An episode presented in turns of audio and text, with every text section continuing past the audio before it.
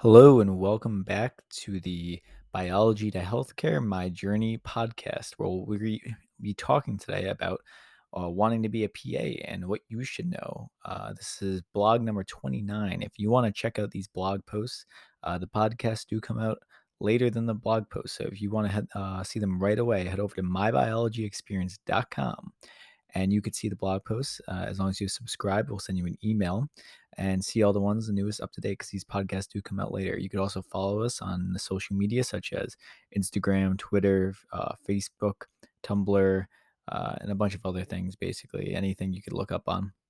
And we'll be on there and we'll basically post whenever there's a blog post and just some daily facts are on there. So let's get started today. Arcadia is known for its high caliber academic programs, and the Physician's Assistant program is no exception. The program receives more than 3,000 applications every year for just around 100 spots.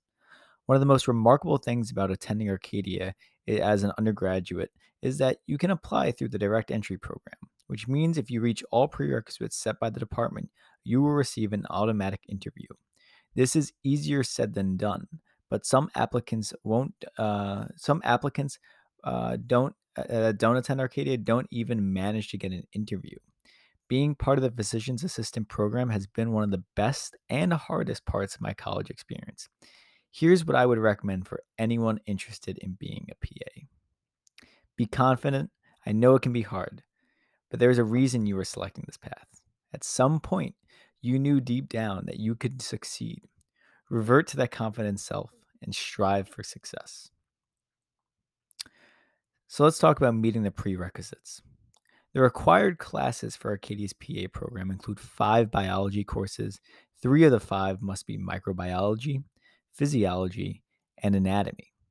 Biochemistry is highly recommended as well.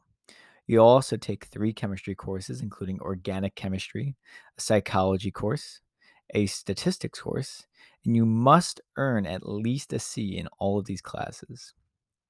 So, how do you manage to obtain these specific uh, specified requirements? First, it is critical to work with your advisor, an experienced professor who has likely dealt with someone on your track before. Their knowledge, experience, and resources provide the best foundation for success. The second thing I have learned is to set priorities. In college, you are often on your own for the first time. You have to do laundry, cook, and take care of yourself in general it can be easy to fall off track and slack in your studies. Knowing when to say no to your friends, and sometimes even extracurriculars, is challenging, but has made me very successful in achieving my academic goals. The final piece of advice I'll give is to be confident. I know it can be hard, but there's a reason you selected this path. And as I said before, I'm going to repeat what I said before. At some point, you knew deep down that you could succeed. So revert to that confident self and, and strive for success. Another major thing is patient care hours. Arcadia requires 200 minimum direct patient care hours.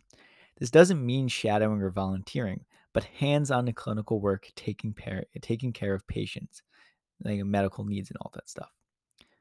The way I achieved these hours was by earning an EMT license. I was able to use that EMT license through the summers while being home and work at a camp. I learned and experienced so many things, including how to be properly approach, how to uh, properly approach a kid when they are in distress. There are plenty of ways you can achieve your hours. Some of my friends have even ended up becoming home health aides. I recommend not procrastinating or passing up any opportunities, however. Time is limited with such a busy course load. It is also an excellent opportunity to volunteer. I volunteer at Temple University Hospital where I assist in stocking medical supplies in the emergency room.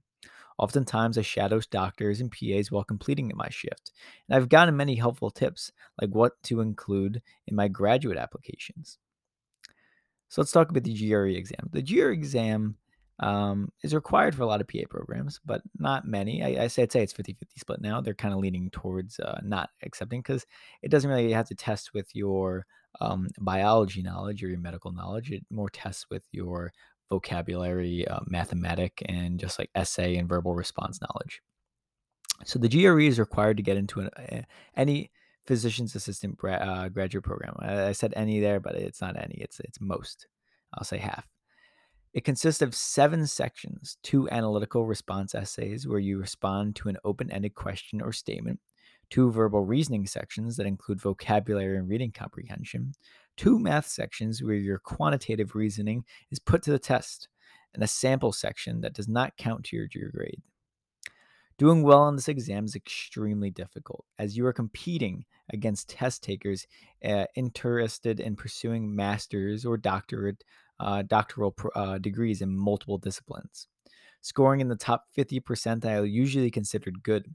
Completing this test before graduate school and during the undergraduate years can sometimes be a pain.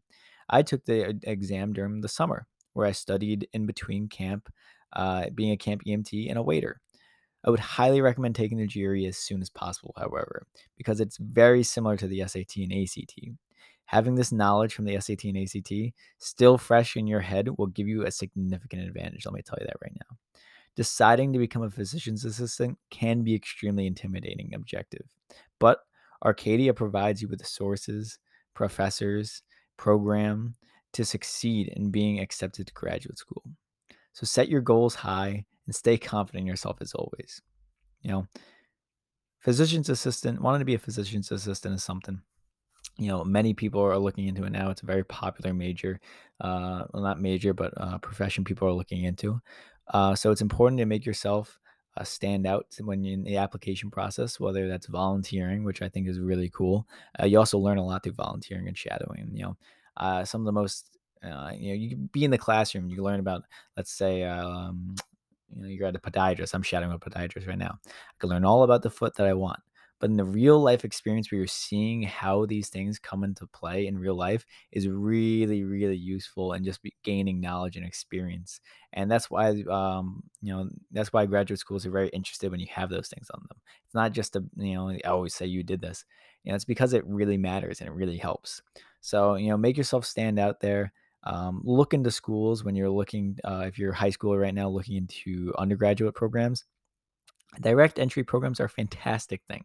It provides you with an opportunity to um, get ahead of everyone else in the application process. I mean, you get an automatic interview, and some schools you even get right into the school as long as you meet the requirements. So look into those schools. I highly recommend looking direct entry programs because um, they're very, very useful and they're very, very helpful in just your entire uh, relieving stress from your life and making things easier for yourself. So that's all I have to say for you guys today. And remember to go follow us on Instagram, uh, Twitter, Facebook, Tumblr, uh, LinkedIn. Uh, you know, you can find us on Medium.